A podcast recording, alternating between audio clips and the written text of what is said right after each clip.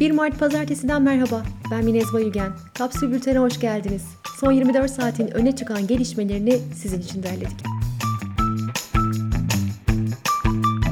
Yapılan bir saha araştırmasında İstanbul'daki Afgan göçmenler kentin en ağır işlerini yapan hayaletlere benzetildi. Göç Araştırmaları Derneği'nden doçent doktor Didem Danış, Afgan göçmenler bugün dünyada yaşadığımız küresel eşitsizliğin en bariz, billurlaşmış ve en gözle görülür örneklerinden bir tanesi diyor. Afganistan'daki savaş, çatışma, intihar bombaları, hava operasyonları, işsizlik ve açlık göç hareketinin 40 yıldır devam etmesine neden oluyor. Resmi rakamlara göre ülkesinden kaçıp Türkiye'ye gelmiş 170 binden fazla Afgan bulunuyor. Afganlar sabahın erken saatlerinden itibaren küçük suda bulunan Afgan pazarında 100 ila 150 lira arasında değişen yevmiye karşılığında iş bulmaya çalışıyor.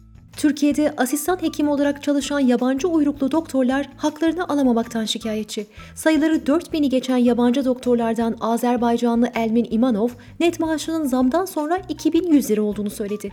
İmanov, şu anda 5 nöbet tutuyorum, 2000 lira civarında mesai alıyorum. Böylece toplamda 4000 lira kazanmış oluyorum. Aldığım para kira, fatura derken yetmiyor dedi. CHP lideri Kılıçdaroğlu'nun avukatı Celal Çelik, Cumhurbaşkanı Erdoğan'ın şikayeti üzerine Ankara Barosu tarafından hakkında kovuşturma başlatıldığını duyurdu. İstanbul'daki tarihi eser operasyonunda Roma dönemine ait 3 metre boyunda mozaik yer döşemesi bulundu. Eser incelenmek üzere İstanbul Arkeoloji Müze Müdürlüğü'ne teslim edildi. Cumhurbaşkanlığı Dijital Dönüşüm Ofisi, Google, Apple, Facebook ve Amazon gibi teknoloji devlerinin muadillerinin Türkiye'de geliştirilmesini amaçladıklarını ifade etti. Pediatrik hematoloji ve genetik uzmanı Profesör Doktor Duran Canatan, her 4 kişiden birinin akraba evliliği yaptığı Türkiye'de 6 ila 8 milyon kişinin nadir hastalıklardan etkilendiğini söyledi. Canatan'a göre nadir hastalıkların asıl nedeni akraba evlilikleri, üstelik bu hastalıkların %95'inin tedavisi hala bulunamadı. İstanbul Havalimanı'nın dış hatlar giden yolcu katında oluşturulan evcil hayvan odası ücretsiz hizmet verecek. Bilim Kurulu üyesi Profesör Doktor Serpil Yavuz, İstanbul'da son bir haftadır test pozitiflik oranları ve vaka sayısında bir artış gözlüyoruz. Bu nedenle İstanbul'da tam açılma için henüz erken dedi. Cumhurbaşkanı Erdoğan'ın normalleşme takvimiyle ilgili kararları bugün kabine toplantısının ardından paylaşması bekleniyor. İtalya, Covid-19 aşısında strateji değiştirdi. Öncelik ikinci doz aşı yerine daha çok kişiye ilk doz aşı verilerek toplum bağışıklığı oranını daha kısa zamanda arttırmak olacak. Çin, tek dozluk kullanıma sahip bir koronavirüs aşısına daha yaygın kullanım için şartlı olarak onay verdi.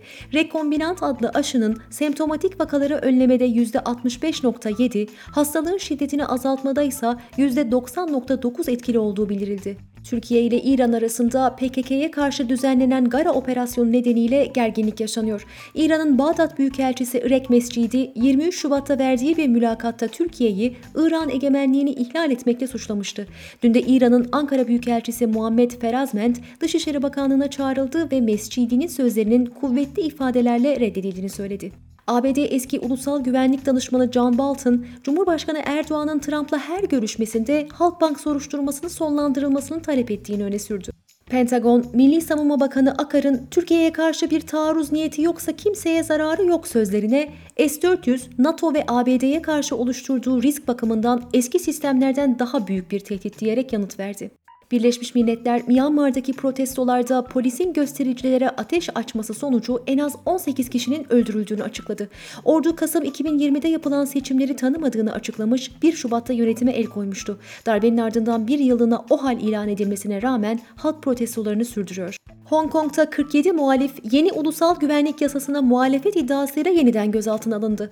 Aralarında eski milletvekilleri ve insan hakları savunucularının da olduğu aktivistler hükümeti devirmeye teşebbüs suçuyla yargılanacak. Ermenistan Başbakanı Paşinyan, Cumhurbaşkanı Sarkisyan'ı darbecilerle birlikte hareket etmekle suçladı.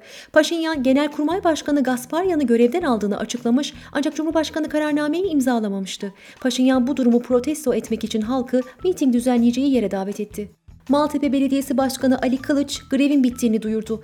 Genel İş Sendikası ile yürütülen toplu iş sözleşmesi görüşmelerinde anlaşma sağlandığını, ikramiye dahil en düşük ücretin 4700 lira olduğunu açıkladı. Genel İş Anadolu 2 Noğlu Şubesi ise anlaşmaya karşı çıktı. Şube Başkanı Dolgun 4700 liranın içerisinde yol, yemek, askeri geçim indirimi her şey dahil. İşçinin yola harcayacağı, öğlen yemeğine vereceği para bu rakama dahil olmamalı. Referandum kararı aldık. Bunun sonunda arkadaşlarımız ya grev diyecek ya da bu rakamı kabul edecek. Biz de onların iradesine saygı duyacağız dedi. Restoran keşif rehberi ve çevrim içi sipariş platformu Zomato Türkiye ofisini kapadı. 25 ülkede faaliyet gösteren Zomato'nun pandemi nedeniyle yeme içme sektörüne getirilen yasaklardan olumsuz etkilendiği belirtildi. Mecliste hazırlanan yasa taslağına göre ikinci el araç satışlarına vergi getiriliyor. Taslak kabul edilirse satışlarda binde 5 oranında vergi alınacak. Satış miktarı aracın en az kasko değeri kadar olacak. Böylece aracın bedeli düşük gösterilip vergiden kaçılamayacak. Günün sözüyle kapatıyoruz. Trabzonlu esnaf İbrahim Odabaşı'nın batan dükkanına astığı pankart. Namuslu bir şekilde battık. Pandemi sürecinde lebalep batırdınız bizi. Kapsül'ün e-bültenlerine abone olmak için kapsül.com.tr'yi ziyaret edebilirsiniz.